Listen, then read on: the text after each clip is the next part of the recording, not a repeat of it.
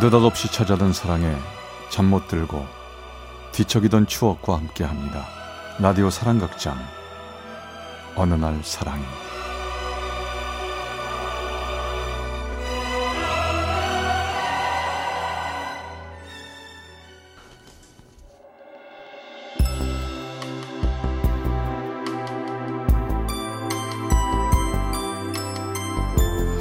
사랑의 체험수기 어느 날 사랑이 제 137화 계약 연애의 진실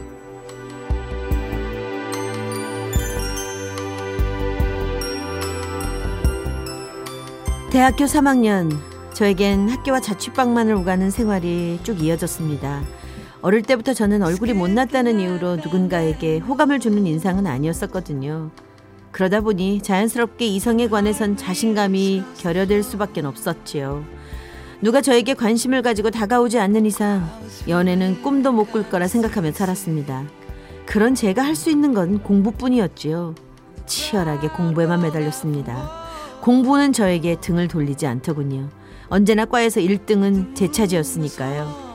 그러던 어느 날 같은 과 현호라는 친구가 저를 찾아왔습니다. 내 이름 알지? 최현호야. 너 우리 과에서 제일 공부 잘하는 걸로 알고 있는데 맞지? 음 저기 말이야. 아, 초면에 이런 말 하긴 좀 그런데 우리 집 너무 가난해서 나도 어떻게 해서든지 장학금을 받아야만 돼. 그래서 말인데 전공 공부 좀 가르쳐 줄 수 있니? 난 이제 실험실에서 실험만 매달리고 있어서 이론적인 학과 공부는 할 시간이 안 돼서.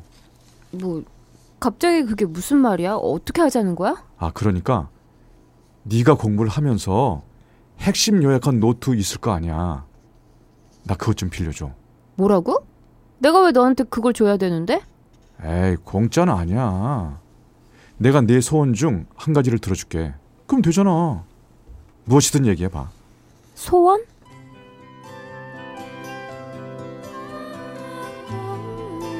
소원을 들어준다는 말에 전 말이 막히고 말았습니다.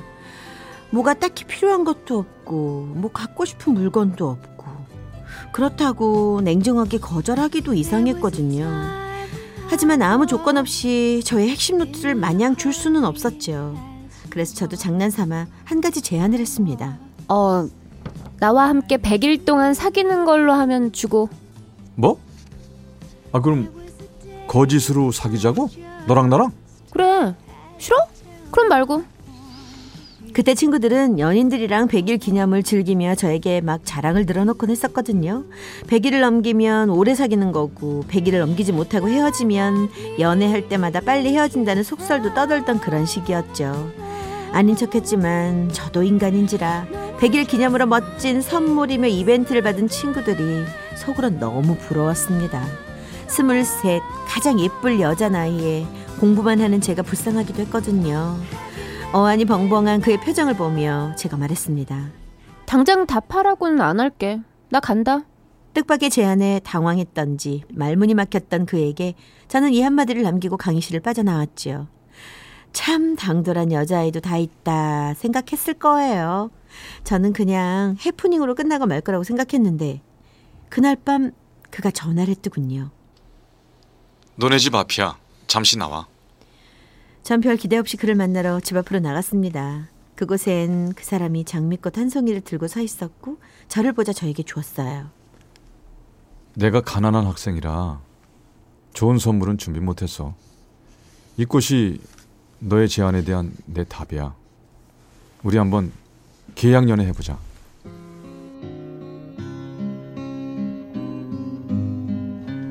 그렇게 우린 우습지만 100일을 전제로 한 계약 연애가 시작되었습니다.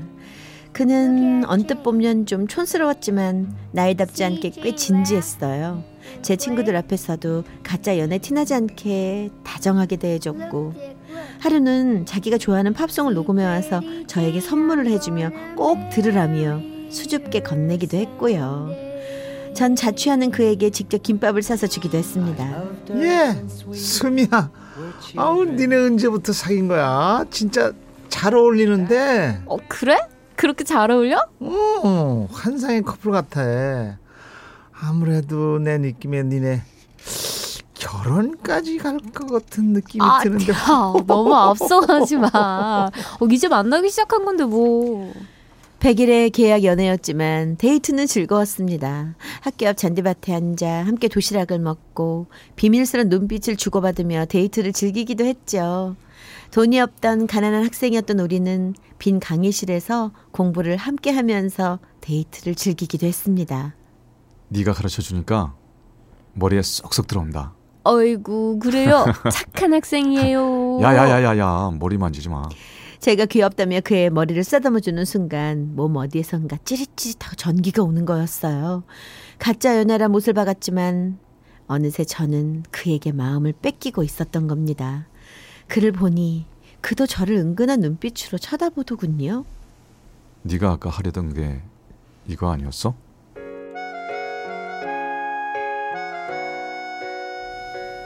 우린 그날 처음으로 빈 강의실에서 공부를 하다 말고 키스를 해버렸습니다.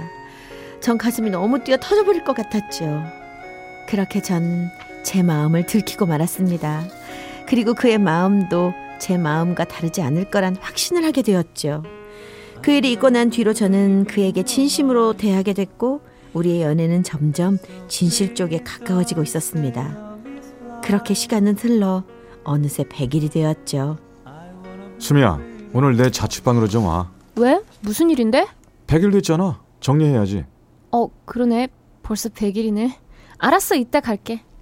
전 정말 100일의 계약 연애를 그가 끝내려는 것 같아 마음이 무거워졌습니다. 어떻게 그에게 말을 해야 할지, 그는 어떤 생각인지 몹시 궁금했지요. 저는 그냥 부딪혀 보기로 하고 그날 그의 자취방으로 갔습니다. 나 왔어. 우리 이제 어떻게 되는 건데? 바보. 아 뭐가 어떻게 돼? 자 축하하자. 우리 100일을. 어머, 언제 풍선을 다 사는 거야? 어, 너무 예쁘다.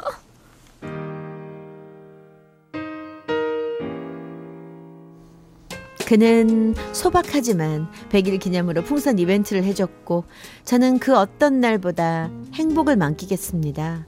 그렇게 우리의 사랑은 확인되었지만 서로 공부를 해야 했기에 불같은 연애는 못했어요.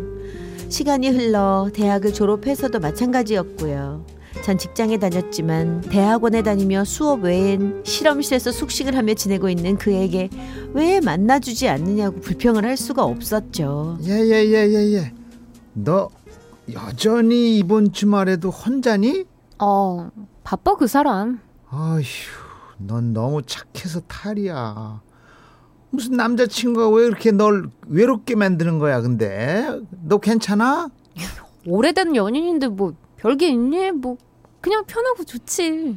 음, 네가 좋다면 됐는데 난 말이야 올 가을에 결혼할 것 같거든. 너도 좋은 소식 있었으면 좋겠다. 전 한 사람만 바라보며 4년이라는 세월을 보냈습니다. 그도 대학원을 마치고 취직을 했고 전 이제 그동안 미뤄뒀던 데이트를 할 수 있을 거라 생각했는데 그건 저의 착각이었어요.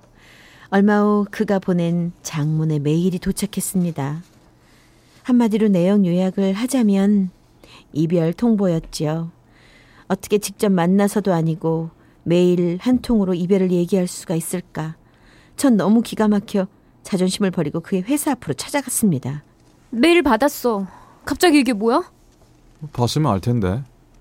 내가 보낸 그대로야. 똑똑한 애가 모를 리가 없잖아. 그러니까 정말 헤어지자고? 그래.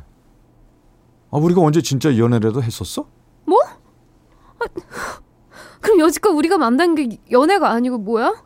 그런 걸 연애라고는 볼 수가 없지. 난 네 도움이 절실히 필요했고 필요에 따라서 조금 친절을 베풀었을 뿐이야. 더 이상 나에게 연락하지 마. 세상에. 아, 정말 기가 막혀. 마, 말이 돼? 이, 이거. 그럼 난 뭐야? 그동안 너만 바라보면서 살았어. 황금 같은데 젊은 한때를 너하고 함께 했다고. 그걸 나에게까지 강요하면 안 되지. 그건 너고 난 나야. 뭐라고?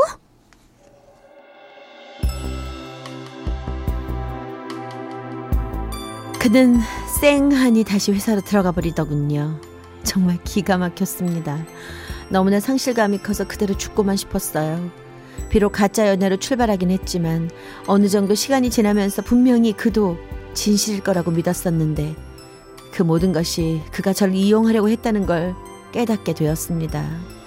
시간이 흐를수록 더 분명해지더군요. 전 이를 악물고 그를 잊어야 한다고 생각했습니다. 그를 생각하는데 쓰는 시간조차도 아깝고 사치라는 생각이 들었죠. 고통을 참아내며 결국 전 다른 사람과 선을 봤습니다.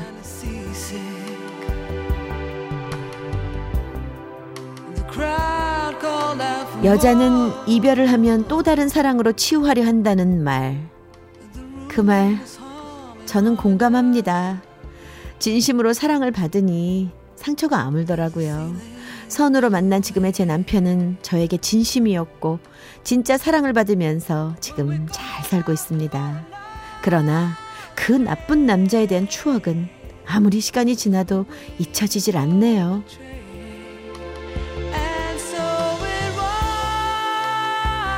경기 광명의 박수미 씨가 보내주신 어느 날 사랑이 제 137화 계약 연애의 진실 편이었습니다.